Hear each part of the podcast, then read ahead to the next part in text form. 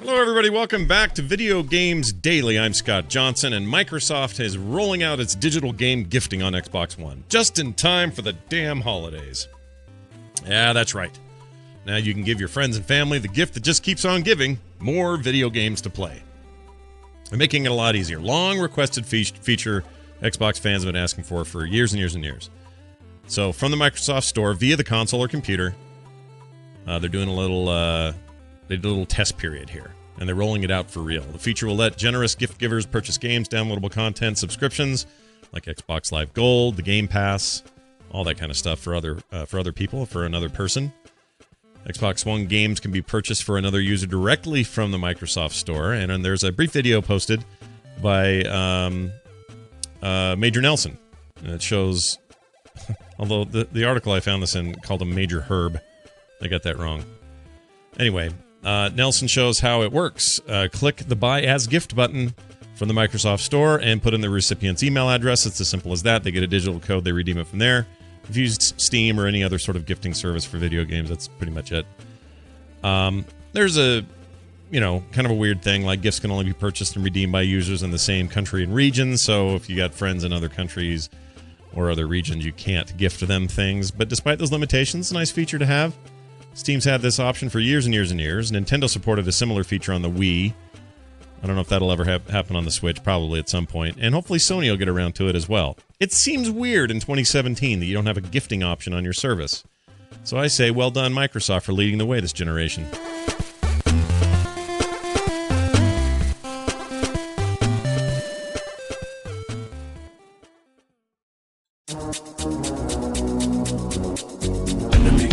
Big, huge bummer news.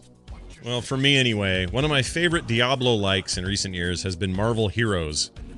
And every year they'd kind of rebrand it with a new year and add a bunch of stuff and kind of coincide some releases with the movies. It's a free to play game, isometric view. Uh, some ex Diablo uh, slash Blizzard people help make it. I love it. I think it's great. And I come back to it here and there all the time just to give it another shot. And they're pulling the plug. Disney and Marvel are pulling the plug on the long running action RPG. We regret to inform our Marvel Heroes fans that we have ended our relationship with Gazillion Entertainment and that Marvel Heroes games will be shut down, a statement from Disney reads. We would like to sincerely thank the players who joined the Marvel Heroes community and will provide further updates as they become available. News was broken by Kotaku. It was originally originally released, uh, the game that is, in 2013 on PC. It was later re-released under the name Marvel Heroes 2015, then 2016, and then Omega. The game's current incarnation. Uh, it's a uh, that's what they're playing now. The version of Marvel Heroes Omega was released for PlayStation 4 and Xbox One earlier this year. Oh, this bums me out to just even read it. Anyway, since mid October, after adding Loki to the game, the developer kind of went quiet on social media and stuff. Made a lot of people wonder what the heck was going on. And uh, while the series, you know, owes a lot to the Diablo series, uh, it, you know, and again, ex Blizzard North president David Brevik was part of Gazillion Entertainment, but he left last year. So it's not really clear why they're closing it down or even when.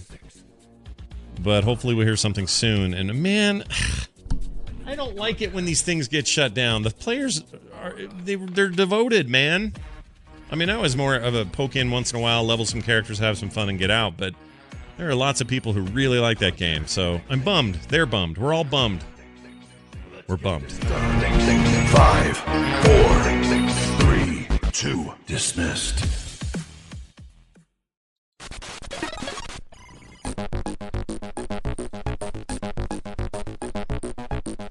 Bomberman on the Switch just got some weird new characters. Even Princess Tomato from the Salad Kingdom is here. so this was a game I meant to buy when it hit the Switch and then didn't because the reviews were a little all over the place. Uh, Super Bomberman R for the Switch got a huge update today, a free update. Had some uh, gameplay tweaks in there, a bunch of new characters, including some pretty unexpected cameos from Silent Hill's Freakish Nurses and Princess Tomato. You know, the one from the Salad Kingdom. Uh, first off, though, the Switch's new Grand Prix mode offers a new way to play.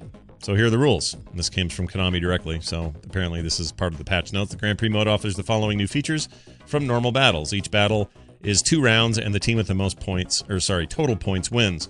Each character has different power ups. When you lose a life in the Grand Prix mode, you are resurrected after a certain time instead of turning into a miso bomb. Uh, soft blocks will start falling after a certain time has elapsed. So it sounds like a little more of a uh, competitive, additional competitive mode.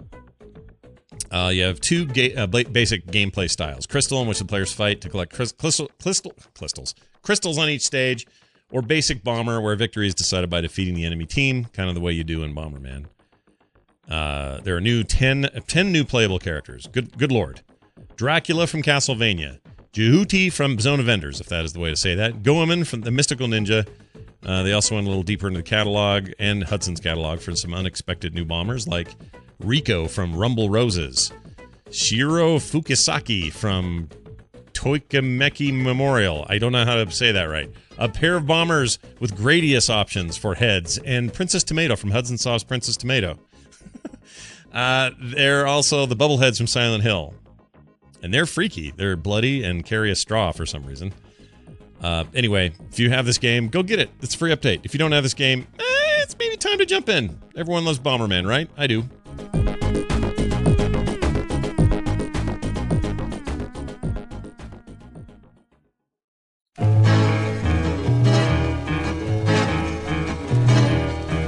Zelda Breath of the Wild, Horizon Zero Dawn, and Mario, Super Mario Odyssey, and also Destiny 2 are dominating this year's Game Awards.